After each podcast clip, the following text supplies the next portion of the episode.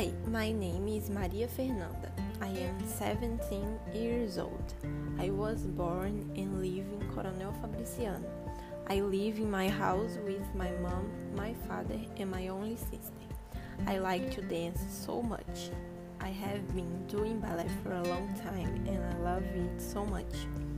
I like to learn new things even though I'm a little lazy. I have dark and curly hair and dark eyes. I am a little tall mm-hmm. but not much. I am a little shy but I try not to be. I try to be happy all the time. I believe I am very determined. I study at Cefet and I like it so much. I think about taking a veterinary medicine course in the future because I really love all the animals. They are so cute. I can dance, I could play as a kid, and I want to be able to travel the world.